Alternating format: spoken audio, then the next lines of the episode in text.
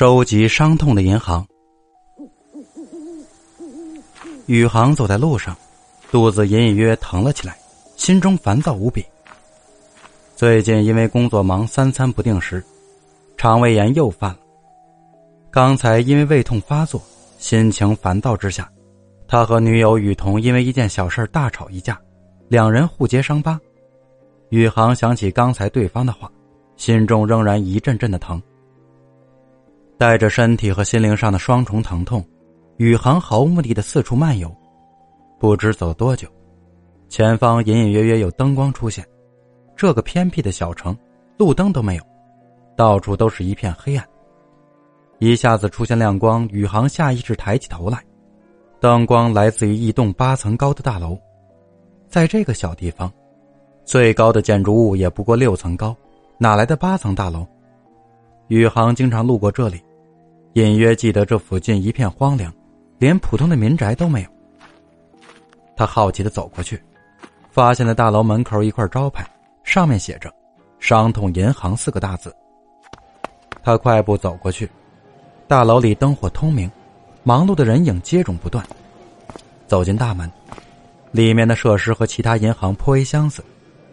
见他进门，门口的女子招呼道：“欢迎光临伤痛银行。”看宇航一脸诧异，女子不在意的笑了笑，介绍说：“这是家专门购买伤痛的银行，顾客可以将一切伤痛存在银行里，而银行方面会根据伤痛的程度和存储时间的长短来计算利息，换算成钱打进顾客的卡里。”一开始，宇航还以为对方精神有问题，看他犹豫的样子，女子说：“不要紧。”第一次来的人都不敢相信这是真的，不过你可以先试一试，寄存一些小伤痛，很快就会知道这是真的了。女子告诉他，伤痛可以分为两种，身体上的和心理上的。身体上的伤痛利息比心理伤痛低一点，至于利息的计算方法，和普通的银行存钱一样，分为活期和定期。当然，定期的利息肯定比活期高一点。宇航想到了今晚的苦恼，问女子：“能不能将那些伤痛寄存在这里？”女子露出欣喜的神色，连说可以。接着在宇航的柜台前，很快，一切手续都办好了。签了字后，女子给了宇航一张卡，说那是利息的卡，可以在任何银行的柜员机上使用。今后每个月的今天，伤痛银行都会把利息换算成钱，打进顾客的卡里。走出了银行，宇航仍然觉得刚才的遭遇仿佛天方夜谭。走出了一大段路，他回头看了看，银行仍在灯火通明处，可隐隐的，他觉得心中一阵阵的不安。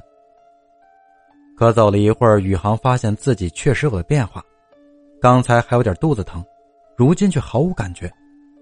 还有，本来和雨桐的吵架令他一阵阵心疼，可现在，不管是身体上的还是心理上的。那些疼痛仿佛凭空消失了一样。会不会是刚才的事儿太过诡异，以至于自己的注意力被转移，淡忘了那些疼痛？可接着，任他怎么回想和雨桐的争吵，心里却始终没有疼痛的感觉。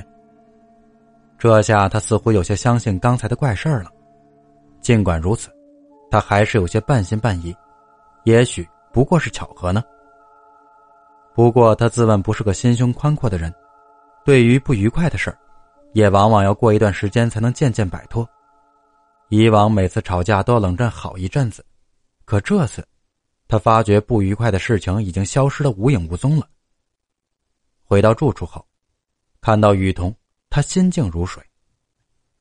倒是雨桐，看到宇航完全跟个没事人一样，不禁露出了诧异的神情。他倒是个随意的人。吵架大多是宇航引起的，这次看到宇航这么快就消气，雨桐尽管觉得很奇怪，倒也乐得见他这样子。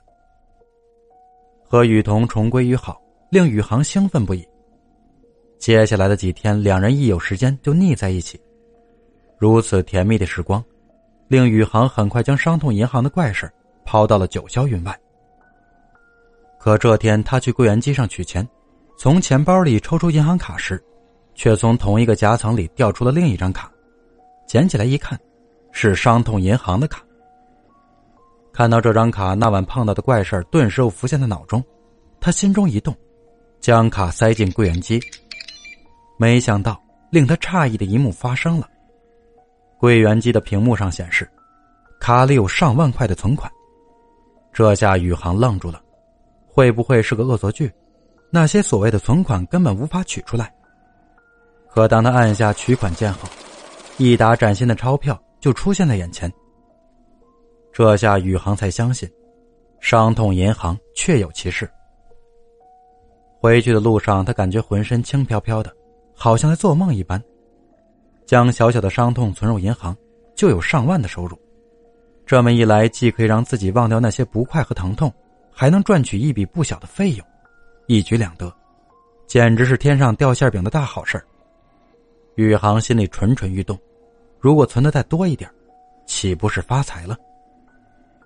好不容易熬到了晚上，宇航来到了上次的地方，听他说了来意，女子有些迟疑的说：“把伤痛存入我们银行，有活期和定期。”活期的利息比较低，但可以随时取走伤痛。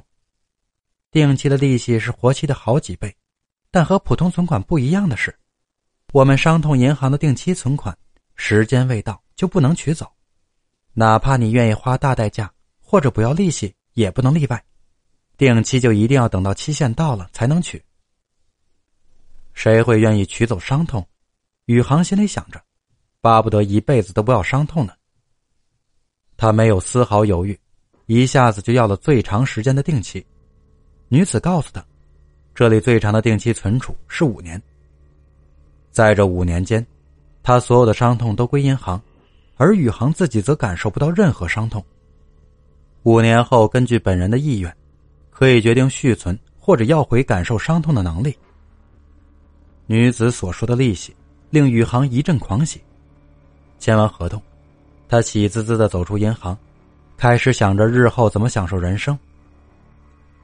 接着，他向公司递交了辞职信，然后选中了一栋小别墅，决定买下来。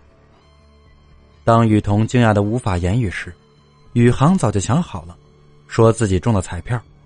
尽管雨桐有些怀疑，但除了相信之外，似乎也找不到其他的解释。之后的两年时间里，宇航有种身处天堂的错觉。每天睡到自然醒，钞票数到手抽筋，身边还有雨桐陪伴着。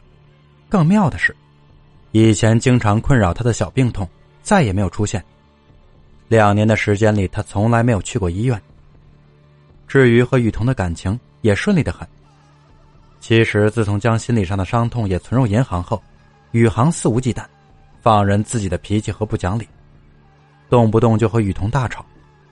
但是因为心中没有了伤心难过的感觉，每次吵完架，他只觉得心中的郁闷发泄了，更觉心情舒畅。而因为没有感觉到伤痛，只要一转身，就可以和雨桐和好如初。若是以前他总要束手束脚、顾忌颇多，如今却完全不用担心吵架会伤感情了。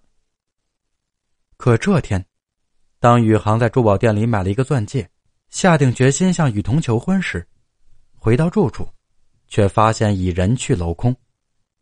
雨桐的一切物品都已经搬走，打他的手机，语音提示是空号。打给他的朋友和亲人，大家也都在找他，根本联系不上。这下宇航彻底慌了，他发现桌上有雨桐留下的房子钥匙，还有一封信。信里说宇航的脾气越来越喜怒无常，经常莫名其妙的发脾气。两人的争吵越来越频繁，感情出现了危机。雨桐不堪忍受这样的生活，决定分手，于是收拾了自己的东西，远走他乡，到了另外一个陌生的城市，并且让宇航不要再找他了。宇航颓然倒地，之后的几天，他疯了一样，满世界的寻找雨桐，可这一次，雨桐是铁了心分手，没有向任何人透露他的去向。就在宇航焦头烂额之际，倒霉事接踵而至。这天，他正走在路上，却感到一阵天旋地转，接着便不省人事。醒来时，人已经躺在医院的急诊室里。护士告诉他，他在路上晕倒，好心的路人打了急救电话，接着就被送到了医院。看到他醒来，医生皱着眉头说：“你肠胃有严重的溃疡且大出血，需要住院一段时间。按理说你病情这么严重，平常肯定很疼，怎么不早点来就医？今天要不是刚好有路人在旁边，再晚点送医，恐怕命都保不住了。”宇航心里一惊，原来刚才在鬼门关兜了一圈，差点命都没了。他突然想起。原本自己就经常胃疼，不过后来把伤痛存入银行后，这些疼痛就消失了。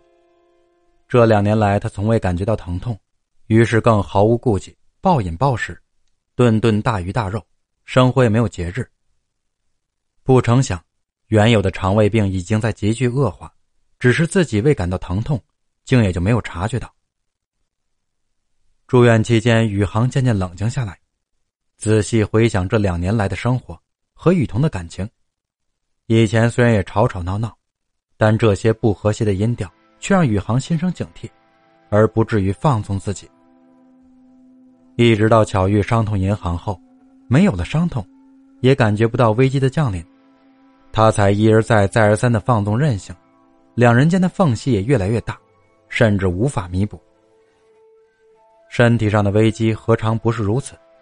若是那些疼痛还在。他也不至于到如此严重的地步，还险些丧命。出院那天，宇航再次来到了伤痛银行，接待他的仍是那名女子。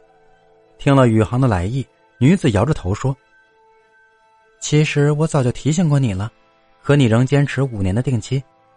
如今合同已经签了，就不可能再改变的。”看着宇航懊恼的神情，女子也露出同情的神色。相信你也感觉到了，我们银行是不属于这个世界的，我们来自另一个世界，在那个神秘的世界里，没有伤痛，也没有疼痛。也正因为如此，我们那里的人察觉不到来自身体和心灵的伤痛，小病痛因此被拖成大病，很多人因此丧生，生命极为短暂。感情上也是如此，正是因为没有伤痛的感觉，我们不懂得珍惜。不懂得处理危机，以至于到了最后，一段长久的感情竟成了一种奢望，所以我们才在这里设立了伤痛银行，搜集人类关于伤痛的感知能力。这种能力看似痛苦，其实却是生活里最珍贵的情感。唯有如此，我们才能感受到危机，并做出合理的反应。也许唯有在失去后，才能懂得珍惜。宇航如今明白了这个道理，却有点晚了。幸亏他还年轻，来日方长。只要过好今后的每一天，等到重新拥有了感知伤痛的能力，幸福也许就在不远处了。想到这里，宇航的目光慢慢变得坚定，在女子祝福的目光中，他走出了银行。外头依旧一片漆黑，但在他的心中，光亮正一点点滋生。照亮了未来的路。